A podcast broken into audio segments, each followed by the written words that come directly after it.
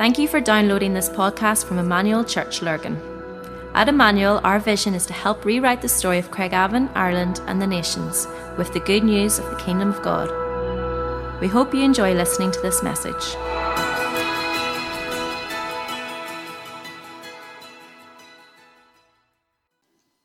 How's everyone doing? You doing well? Johnny, maybe at the end, can we finish with that song again? Is that all right? Just where we're going today. I just feel that there's something on it. Pretty good for us just to get looking at. Everyone doing okay? Good. Good, Dolores. I'm glad you're doing really well. Hope everyone's enjoying their, their summer breaks. Um, who, has been at, this probably be half the room, who's been at Cranfield this week? Well, only a few hands. Here we go. Usually, probably the 9:30 service. Most, or actually, probably most of them are at Cranfield. That's probably why the hands aren't up. Good seeing everyone with us. A couple of things just to say before we start in. We've been doing this series on Mark's Gospel called "The Servant King." Um, we we are we have given out these copies of of Mark's Gospel to everyone um, at the start of the summer. We're encouraging people to bring these with them each week because we're going to be doing this today. I'm going to be asking you if you have a pen with you to take it out. We're going to be scribbling loads over this today, just making different notes, going on a bit of a journey. Um, if you have your own copy of the Bible, that's okay if you prefer to use it. But what I would love you to do, if you need one, could you put your hand up this morning? Because we're going to be definitely going into this. So the guys have them all at the back. So keep your hand up for me just till the guys come uh, and get you one this morning, just as we go through it. Tash was telling me this morning that uh, 150 pens were given out in the first week and zero have returned with people to church. So, shame on you all. Uh, make sure you bring those with you each week as well. It'd be great just for, for where we're going to. We always said, like, because we I suppose that's why we wanted to do that this summer, was just to begin to practice the principle of firstly having just the Bible with us, but being able to take notes, being able to scribble down certain things as well. Um, so we just wanted to really get into that as much as we could. So keep your hand up until some of the guys are here. The guys Almost guys somewhere at the front here. Just a couple here. Everyone got? Good stuff. Good stuff. Okay, so just a couple of things by way of introduction. And to today, we're going to be in Mark chapter 5, and we're going to be particularly in verse 21 onwards. So, in these copies, we're on page 19. If you want to get that out, we're, we're going to go into it this morning. We're going to be looking at two miracles. We're going to be looking at, at the raising of Jairus' daughter uh, back, back to life. And we're going to be looking at a, a woman who was healed, who had a bleed for 12 years. We're going to be reading it, um, particularly. Um, just a couple of things just to say again as introduction before we go into this. Firstly, the, the reason why we're doing this, so in, in this Gospel of Mark, Phil in the very first week gave a bit of an historical context and a basis for what Mark was and what it was actually written for. And a couple of things just to say is this, that these, this was written by um, Mark, but it was a memoir of Peter's life. He was very close friends with Peter, one of the apostles, one of the 12 disciples, someone who had spent day after day after day with Jesus.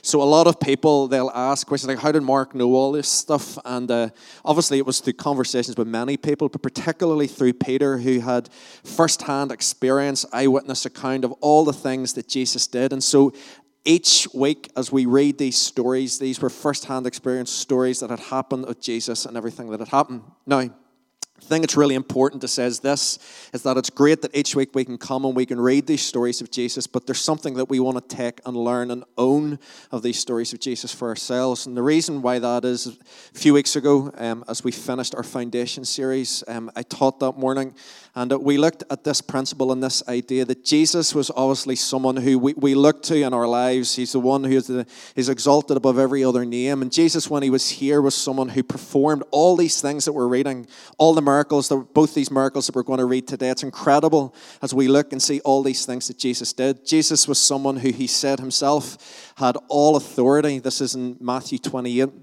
And you'll know at that stage we introduced this understanding that I think it's the authorized version instead of authority uses the word power, but there's a big difference. Sorry, that's a Lurgan way of saying the word power. It's power. And uh, there's, there's a big difference between power and authority.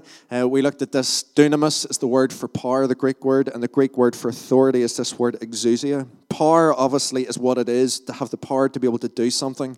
You're empowered to be able to do something. But exousia, this word authority, means that you have the right to be able to do it, right? There's a difference between it. While you have the power to do something, to have authority means that you have the right to be able to do it. Jesus said that he had all power and all authority had been given to him in heaven and on earth. It was his alone. And here's the thing, right, is that we'll go through the progression of this. Jesus, what he does is that Jesus gives this away, and we see that this is who we are as the church. We are the sent ones of God. We are those who have been delegated the authority in the name of Jesus Christ. We've just been singing about it this morning, but we've also been empowered by his Holy Spirit living in us. And so we are now those who carry power and authority, which is amazing. But here's the reason why that is so great. And this is the reason why our summer series takes on a bit of a difference. It's great to be able to come and read these stories about Jesus and hear all the things that Jesus says. But here's what Jesus says to us in return. And we looked at this a few weeks ago in John chapter 14. Whoever believes in me will also do the works I do and greater works than these will he do because I am going to the Father. Jesus realized this. This was the joy that was set before him that meant, that he endured the cross because he realized that he was going back to the Father. And what he was, what he was uh, getting together was a people for himself who would carry on his ministry in the earth. So here's the amazing thing is that these stories of Jesus that we're reading week after week, and the stories we're going to read this morning, as inspiring as they are, and they are inspiring, we look and we give Jesus glory and honor for all that he does. Jesus' ministry still continues through us. So, all these stories, like the ones we're reading today, Jesus says this These things you will do, and even greater things you will do because he's going to the Father. And so we saw this. This is what Jesus did. Jesus just didn't keep what he had himself, he gave it away. Firstly, he gave it to the 12. That's what it says in Luke 9. He called the 12 together and gave them power and authority over all the demons, right? He then gives it in Luke chapter 10 to the 72. He continues again. He, he delegates power and authority. And then in Matthew 28, before he's, he goes back to the Father in his ninth post resurrection appearance, he shows up to all his followers and to the church, to those who begin the church and the Great Commission. And he says this All authority in heaven and on earth has been given to me, therefore you go. We are those now who carry power and authority. And so this morning, as we come to this, and each of the weeks, it's the reality that it's while it's great learning about Jesus, it's it is essential to learn about Jesus. He is the one that we follow. He's the one who's leading us in this. But Jesus is saying in return to us, if you're calling yourself a believer this morning, this is now yours to own and to live out because the same power that raised Christ from the dead lives in you. And it's not done in your own strength, it's done in the authority of the name of Jesus Christ. All these things, His name alone. And so that's where we come to it this morning. And so, as sent ones of God, all the disciples knew this. This is what it meant to be sent. As you go, proclaim this message the kingdom of heaven has come near. Heal the sick, raise the dead, cleanse those who have leprosy, drive out demons. I think it was Bill Johnson a number of years ago who used this um, just as a reference for this, an easy way of understanding. He said, if you're a believer, this is the qualification that we all carry, is the PhD. We are those who proclaim, we heal, we deliver. It's what we do week after week after week, day after day after day. This is what it means to be part of the church. Right? We are alive. This is what we have been empowered to do. This is what we have been called to do, each and every one of us. We haven't been saved to come and sit in comfortable seats on a church on a Sunday and go home and get on with the rest of our lives. This is the rest of our lives if you're part of the church. We proclaim, we heal, we deliver. And so as we come into this today, we're going to just read and we're going to see this passage we're going to look at. And, uh, and so what we're going to do to begin with, the guys have a video at the back. I've sent to some of the uh, to the guys in the 9:30 service. If you have the YouVersion app, uh, the Bible version, there's there's great videos that they have of Mark's gospel where they actually narrate it, and then there's a video that goes along with it. So this morning, if you're anything like me, and you know sometimes you, you could have a good book, or sometimes there's those people who wait for the video version to come out. Um, I'm sometimes one of those people. And this morning, it's great having this. And so, this is going to show us this passage that we're looking at this morning in Mark chapter 5. The guys are going to put it on the screen, and, uh, and then we'll take it apart after that and we'll take some things out of it. Let's go for it, guys. When Jesus had again crossed over by boat to the other side of the lake, a large crowd gathered around him while he was by the lake. Then one of the synagogue leaders named Jairus came, and when he saw Jesus, he fell at his feet. He pleaded earnestly with him My little daughter is dying.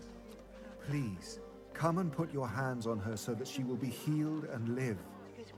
So Jesus went with him. A large crowd followed and pressed around him, and a woman was there who had been subject to bleeding for 12 years. She had suffered a great deal under the care of many doctors and had spent all she had. Yet instead of getting better, she grew worse. When she heard about Jesus, she came up behind him in the crowd and touched his cloak because she thought, if I just touch his clothes, I will be healed. Immediately her bleeding stopped, and she felt in her body that she was freed from her suffering. At once, Jesus realized that power had gone out from him.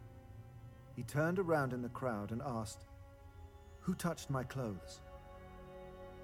You see the people crowding against you, his disciples answered, and yet you can ask, Who touched me?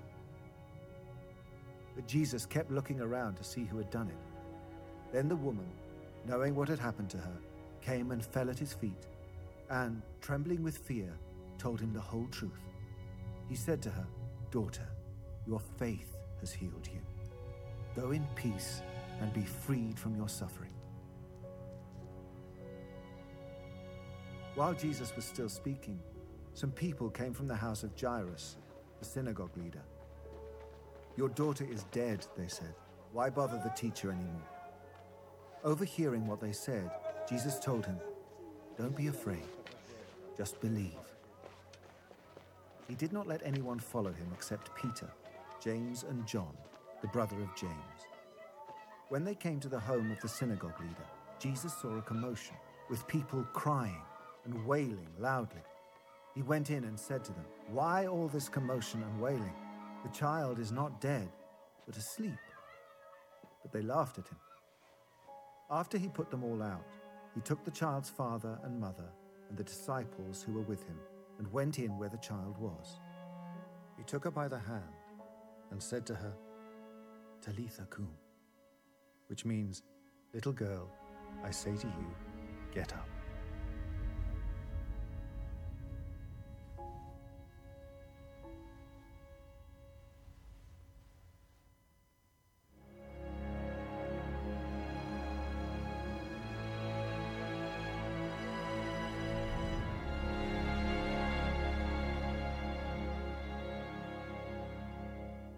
Immediately, the girl stood up and began to walk around.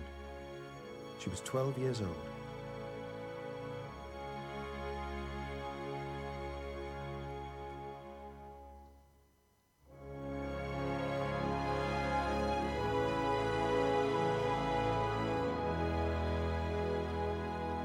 At this, they were completely astonished. He gave strict orders not to let anyone know about this and told them to give her something to eat.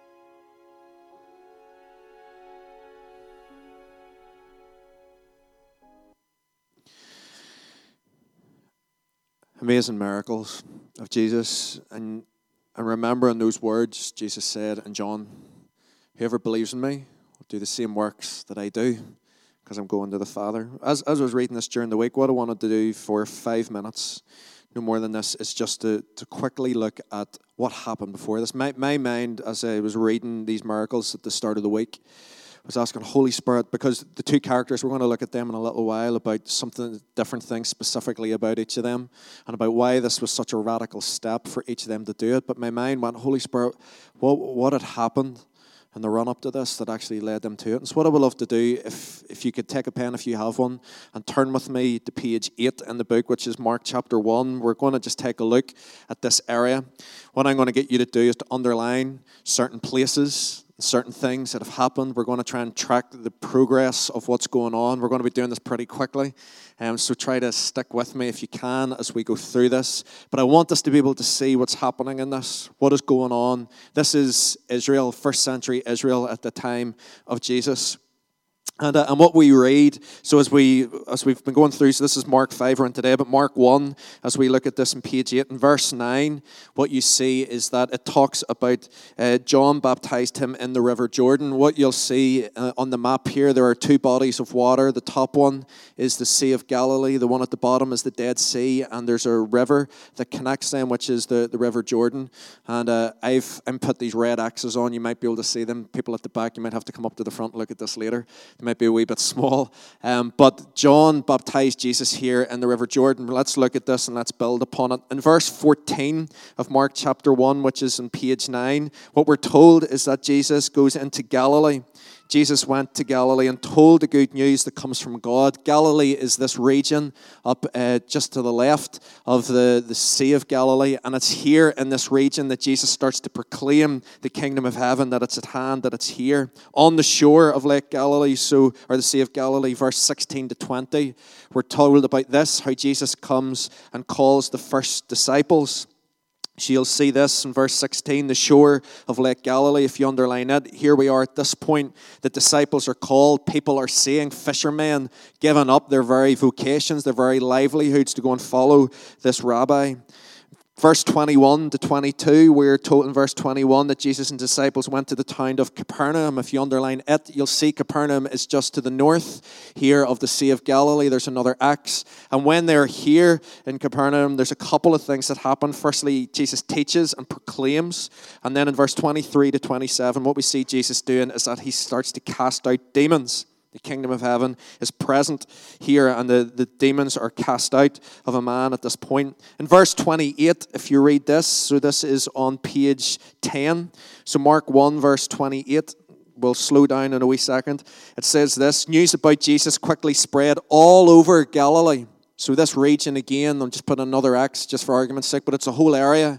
And news about Jesus is starting to spread over this whole region here in, a, in this place called Galilee. Back in Capernaum again, so verse 29 to 31, we're told about um, Peter's Peter's mother-in-law, I think it is, um, that is that is healed, or Peter's mother. And here here we see this, the kingdom breaking out again. The thing is, in verse 33, if you look at this, so Mark chapter 1, verse 33, and uh, let me see where I can find it. It says this, in fact, so it says that evening after sunset, verse 22, all who were sick and had demons in them were brought to Jesus.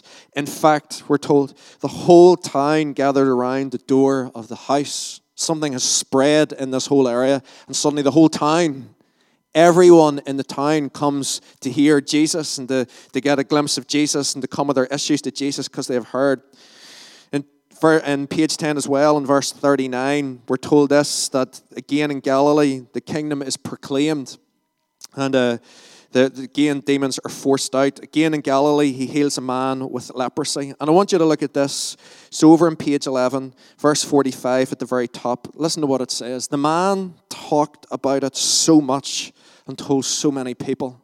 Right? Let, us keep tracking with this. The man talked about it so much and told so many people is, is the next part of what's happened. All these events that are starting to happen, and the story we're gathering now is people are starting to talk about it, right? Everyone's starting to talk. This man, he's been healed, but the man tells everyone all about what Jesus has done. Into chapter 2, and we're back up in Capernaum again. And here in Capernaum at the north, there's a crippled man that's lowered through the roof in verses 1 to 12. Verses 13 to 17, you're back at the shore of Lake Galilee.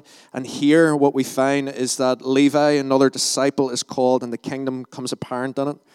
End of chapter 3, sorry, we're going really quickly. Uh, page 13, we're on here if you're following along in these Bibles. So, uh, chapter 3, and verse 1 to 6, he heals a man with a crippled hand. And what we see in verse 78 is this People come to see Jesus, they've heard about him. And here's a whole list, we're told in verse 78, of places that people have come from who have heard about Jesus. Firstly, they come from Galilee, obviously, because um, this, this is the area where everything seems to be happening at the moment. But then we're also told that they come from, firstly, Judea, which is down at the bottom. You'll see it in the map here, the red X. Then just above it, we have Jerusalem. Below it, down at the very bottom as well, we have a place called Idumea. And then up at the very northern part of it, we have, uh, you'll see at the very top place called Tyre and Sidon, right? Here we see the kingdom, the good news about Jesus is starting to spread all up the west hand side of Israel here people are hearing about Jesus Christ, the good news stories about what God has done. People have been touched by Jesus and his kindness, and their lives have been changed, but it hasn't just stayed isolated at the moment when you were saved and then getting on with the rest of your life. People are talking about it and giving airtime to Jesus and what's going on. It actually says this in chapter 3, verse 8. If you look at it, it says, All these crowds came because they had heard what Jesus was doing. This is the key part of this Almost finished this. Chapter 3, again, verse 10 to 12. We're back on the lake. And uh, here there's healing and delivering. The 12 are chosen. And what we see, Ryan's going to be talking about the 12 tonight and the sending of them. But what we see in this, in verse 14, it says he also wanted to send them out to preach and to force out demons, right? Jesus is equipping uh, these people to do it, the 12 to be able to do it. Chapter 4 we are now on uh, page 15 to 17. Alan looked at this last week by teaching on the kingdom. And at the end of chapter 4, uh, where he finished last week, we were told about Jesus still in the storm. So in pages 17 and 18, we're told about him still in the storm, down at the very bottom of it. And uh, again, this is all on the Sea of Galilee. The storm is, is completely stilled. And what happens? What happens at this point, straight off the back of it, at the beginning of chapter 5, which leads into the passage that we're looking at just for the last 10 minutes this morning, is this. There's a man who is totally possessed by demons. We're told that his name is Legion because he has so many demons alive inside of him. And he comes, and what happens? This is the strategic thing, right? If you look at this map, everything is happening on the west coast of Israel here. Everything is, the good news of the kingdom is breaking out. All the miracles is happening. But what happens just before this is Jesus gets in his boat and crosses to the other side, and he goes to this place called the Gerasea, or the, um, yeah, the Gerasa or Gerasa, however you pronounce that. And it's just here to the east side of the Sea of Galilee.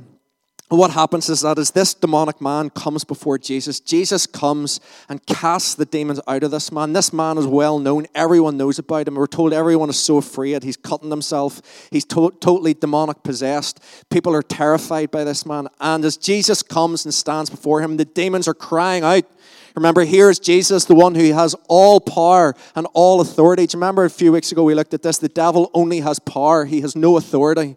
He no longer has it. Jesus comes, the one with power and authority, and the demons are crying out. They're shrieking, they're saying, Please don't torture us before our time. And Jesus, we read, casts them, into, uh, casts them out into a herd of pigs that runs off the mountain and dies, or into the sea and they drown and die. This whole story, what happens at the end of it? This is the words that Jesus says to this demonic man. Go home to your family and tell them how much the Lord has done for you and how good he has been to you. To this man who has had this significant encounter with Jesus, Jesus says this to him Go home and tell your friends and family how much the Lord has done for you and how good He has been for you. Tell people what has been going on. And what happens? We read this in verse 20. It says this that the man went to proclaim the news eh, around the area known as the Decapolis, right? The Decapolis was known as the 10 cities. So if you look at the map, here's what happens. By this one man, and what God did in his life, suddenly the whole east side of this area gets unlocked. Here's this man that it's almost like he was a trophy for the enemy, what the enemy was doing in his life, holding this region in terror and under a demonic influence. And Jesus comes and this kingdom sets him free and delivers him. And this man goes and proclaims and tells people what Jesus has done. And suddenly, look at the map. This is, sorry, you're getting a bit of an insight into my mind. This is where my mind was going this week. Suddenly, look at this whole area. Everyone is talking about Jesus.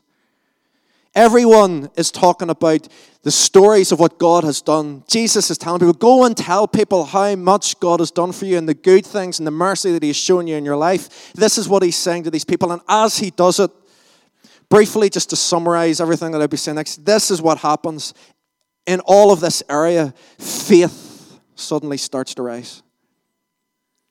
Imagine this. Everyone is talking about Jesus. And when we fill the airways with the name of Jesus, not just about his name, but about our stories and about what Jesus has done, suddenly in the atmosphere, faith comes alive. Faith rises up. People are hearing about this name that they've never heard of before. People are hearing about this hope that they've never heard of before. And suddenly they're thinking, this could be for me. This could possibly be for me. And this is what leads us into these miracles that we're looking at today, just in these last few minutes that you've seen in the video. These two people, Jairus, this man who was a leader in the synagogue, and this woman who had had a bleed for 12 years, who had never heard about the hope that there was in Jesus Christ until suddenly it comes alive in the very atmosphere in which she lives. Everyone is talking about it. The good news of the kingdom of God is spreading. And here's what happens when the atmosphere is filled and populated with the kingdom of heaven, suddenly the kingdom of heaven starts to break out very naturally. These miracles, which we look at and we look back at and we think, man, aren't they amazing? This was just something that was starting to become just a natural everyday occurrence. And do you know why? Because there was an expectation, something to come alive, and there was an expectancy. People were hearing about Jesus and were desiring it in their own lives. Paul says this to the church in Rome. He says this But how can they call on him to save them unless they believe in him? And how can they believe in him if they've never heard about him? And how can they hear about him unless someone tells them? And how will anyone go and tell them without being sent? That is why the scriptures say, How beautiful are the feet of messengers who bring good news. Listen, we are the sent ones. We are sent to go and tell. And as we tell, people get to hear. And as people get to hear, they get to believe. And as people start to believe, their lives are just transformed. This is how the kingdom works. So here's where we need to reverse this, right? If we are the sent ones, this is what we need to do. We need to tell. Listen, when we were worshiping this morning, I felt one of the things that we really need to press into is this.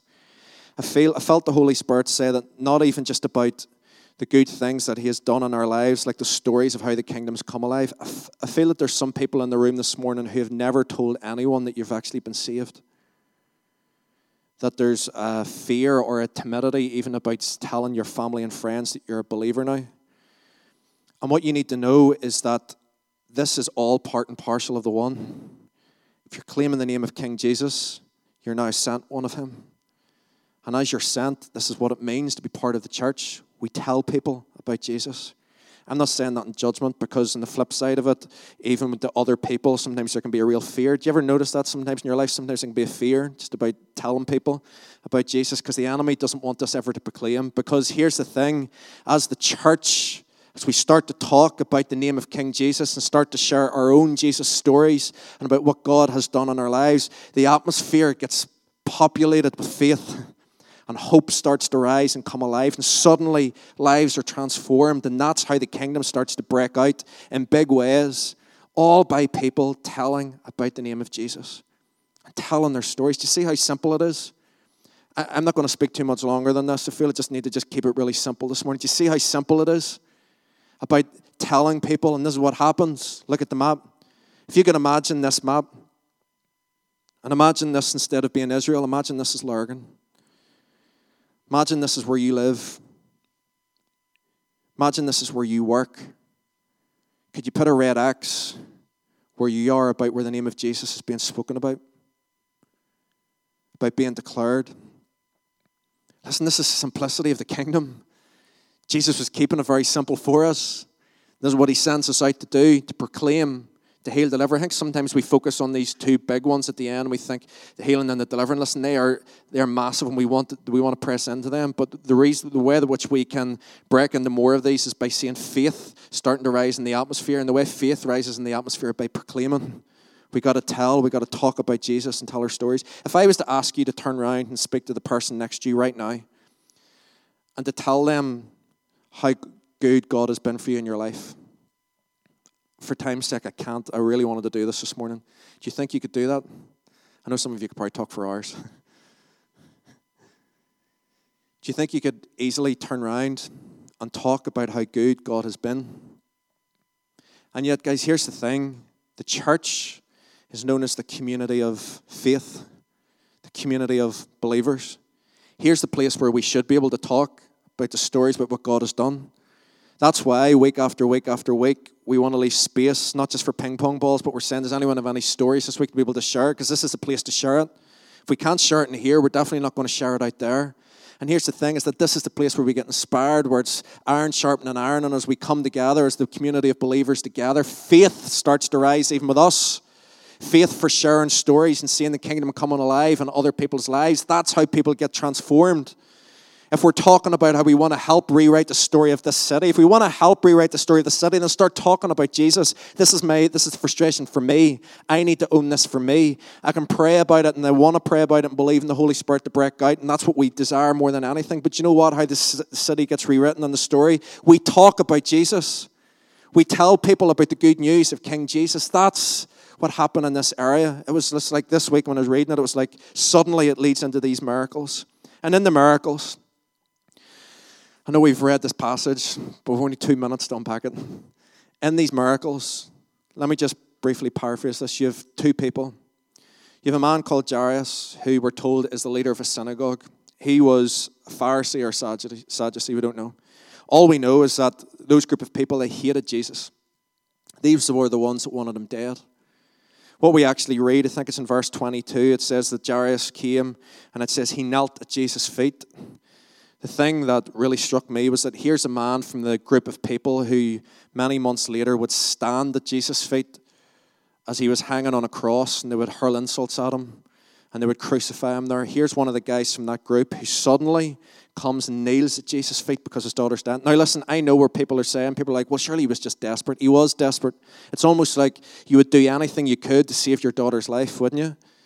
But here's the thing about this, this guy as a Pharisee or as a Sadducee. Everyone hated Jesus. Everyone was talking down about Jesus. But this man, for this man, there was something different that was going on in his heart about Jesus. This man had heard about the good things that Jesus had done. This man had heard, and the faith that was rising in the atmosphere and the hope that had come alive in the atmosphere suddenly caught hold of his heart. And here's the thing about this man it wasn't just a calculated risk, this man believed. This man believed that Jesus could possibly do it for him and for his daughter. And so he comes and he kneels at his feet and he asks. This woman who comes, who has had a bleed for 12 years, she, uh, she comes along. The thing we need to know about this woman in society's eyes, she was a complete outcast. She was someone who had uh, she had had this bleed, and according to the society that she lived in, people would have said she was sick because obviously she had some sort of sin in her life, and she was being judged. So she was known as unclean. She was in the unclean category. She probably was already there, partially for the fact that she was a woman in societies at that time. Women were just completely put down. It was a male-dominated society, and so here's an unclean woman, right? And uh, she's been sick for 12 years. We're told that she spent all her money just to try and get well, but nothing has worked. She is broke. She is completely unwell. She has no hope. And suddenly, who does she hear about? Jesus suddenly in the very place, in the very environment that she's lived for 12 years in a hopeless state, something is changing in the atmosphere around her. Faith is starting to rise and hope is starting to rise because everyone is talking about this guy called Jesus Christ who is healing many people. And suddenly she thinks, maybe, maybe, maybe, maybe this could be for me. And hope starts to rise. And here's the thing. Well, she had much fear and would have had much fear about coming up to a religious man and trying to touch him. If that had been any other rabbi, she would have been making him unclean and she would have been punished heavily by society. But she knew something different about this rabbi. She had heard something different about this rabbi. And so for her and this guy Jairus, with all the fear and everything that could potentially happen to them, here's what I thought just as I read it during the week. She pushed past her fear to take hold of her future. She believed that there was a hope for her. And how did she know there was a hope for her? Because someone had told her. Someone had told her about the hope that there was in Jesus Christ. I uh, had written this down just at the very bottom. You know, for healing, there was healing, there was a raising from the dead. These sort of things, if, if they're going to become a not a normal expectation, if we're going to believe for it, not just as something we read about in the Bible, but something we can see and experience, the first thing I would say is that the more the atmosphere is filled with faith, the more we can expect these type of things to happen more the atmosphere is filled with faith. So, how do we fill the atmosphere with faith? Let's start telling our Jesus stories. Start telling about the good things Jesus has done for you. The other wee thing just in this was uh, in the in the in the miracle about Jairus' daughter. We're told in verse 37 that it says Jesus brought with him Peter, James, and John. The thing that caught me was that he left Doubting Thomas and some of the other disciples at home. Right? He didn't bring them with him into this. Jesus realized, because Jesus has said this, he said it to the woman just before, your faith has made you well. For healing and deliverance and stuff like this, faith is needed. Real, genuine faith. And so Jesus brings Peter, James, and John. When it gets to verse 40, if you look at it in your books and your Bibles, in verse 40, we're told this it says that everyone starts to laugh because Jesus says she's not dead, she's just sleeping. And it says everyone starts to laugh, and Jesus puts them out of the house. It's like he's clearing the place of disbelief. What needs to be in the atmosphere is faith and belief. And when he has it there, he has the mother, he has the father, Peter, James, and John. And as Jesus prays in faith and believing it, suddenly the kingdom comes alive and the girl raises from the dead. The thing I've really felt the Holy Spirit said during the week was that I feel that there's some people in the room that this is a, a moment of, of breakthrough that God has for you in your life. in situations that you're facing at the moment. And I feel that there's a choice that you need to make like this of who are the people that you need to have outside your house. Who are the people that you need to surround yourself with? People of faith. Have you ever noticed that, that sometimes when you're around people who just are real people of faith, you leave them feeling that your faith is increased, feeling lifted up and built up, and yet there's other people who are just negative, full of disbelief, talking things down, skeptical. And when you're around people like that, suddenly you just feel, oh, you feel a bit yucky, yucky, you know? And sometimes you start to actually think that way. I think for if you if there's a breakthrough moment you're pressing into, you need to surround yourself with people of faith. Here's Johnny, can the guys come on up? Here's the thing, just as we as we finish this. Who who are you? Who are you telling your good news stories to? I I feel that sometimes we've downplayed the significance of this if we, if we are going to see the kingdom come in big ways in this area, we need to be faithful to all three of these proclaim, heal, deliver. Let's start by at least being able to tell people about Jesus Christ. So here's the words that Jesus said as we finish this. Sorry, that's the one member we always used to use all the time. Everyone, every day, everywhere, where you're at in your life. This is what Jesus said to the man who had the demons cast out. And this is what he speaks over us. Go home to your family and tell them how much the Lord has done for you. I, I wonder in your own heart, maybe it's better just to not have done that today, but just to leave some space. I wonder in your own heart if you were able to just speak out right now, what has God done for you? What are the good things that God has done for you? And when you know what those things are, how often do you t- talk about it? How often do you tell people about it? And I'm speaking to myself, why, why do we not, why do I not do that enough? I'll mention a couple of things last week. You know, it can be fear, it can be busyness, it can be complacency. But why, why, why do we not tell people? Because here's the thing when we do and we proclaim and we tell people, faith comes alive. Faith comes alive. There are people in your life that need to know about the hope that there is in Jesus Christ, and the only way they'll get it is through you. So let faith come alive. This is how we want to see this story rewritten by faith coming alive and filling and populating. Do you see how simple this is really this is not rocket science. But you see how simple it was in this in this map. Suddenly in the run up to this, we could have focused more time on the miracles themselves. The miracles are amazing. But here's the thing these miracles are not something we want to look back on and just remember. They're something we want to believe, on for, believe in for a present reality in our lives. And how do we see it as present reality? By starting to raise faith in the atmosphere. Let's get it alive in here. Let's be unapologetic about talking about the good things God has done in our life. It's not weird. It's not weird to talk about how God is in our lives. Right? It doesn't break the fun. It's part of who we are as the church together. Let's talk about the goodness of Jesus. Let it be a normal thing. And let it, when it's a normal thing in here, hopefully it can be a bit more of a natural thing out there. And let's tell people, let's proclaim, tell people about Jesus. And beyond that, as we see faith in the atmosphere and we see hope come alive in the atmosphere, that's where we believe we'll see the breakout of healing. We'll see the demonic delivered out of people's lives. And as people, as a church, we press into those things together. Let's stand. I'm going to pray for you. And then Johnny and the guys are just going to sing this just as a response. This is a song we sang earlier. In your name, Jesus, we sing and we believe, we come alive. And here, here's, here's what we're about to sing. And it's really easy to sing songs when they've got nice, catchy tunes to it. In your name, we come alive to declare your victory. That's what it means to be part of the church. So, Jesus, as we finish today, we just want to just sing this a song of commitment, uh, committing ourselves to be those who proclaim the goodness of your name. And God, as we do it, we just pray, would you let faith arise? Would you let hope arise? God, we pray for Portadown, for Lurgan, Craigavon today. God, we pray for this city. God, we just pray, Lord, that its story would be rewritten God, but it would be rewritten, God, by us sharing our story of our lives change, God, and what you've done in it. Let good things come out of us. God, give us boldness this week. Send us out afresh, God. Send us out boldness and in power. Help us to proclaim, heal, deliver this week, we pray. In Jesus' name.